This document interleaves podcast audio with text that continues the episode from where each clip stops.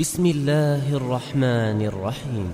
إذا زلزلت الأرض زلزالها وأخرجت الأرض أثقالها وقال الإنسان ما لها يومئذ تحدث أخبارها بأن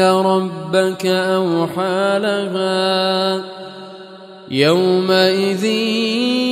يصدر الناس أشتاتا ليروا أعمالهم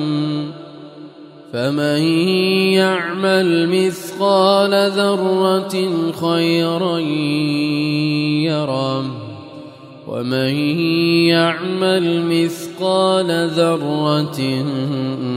شرا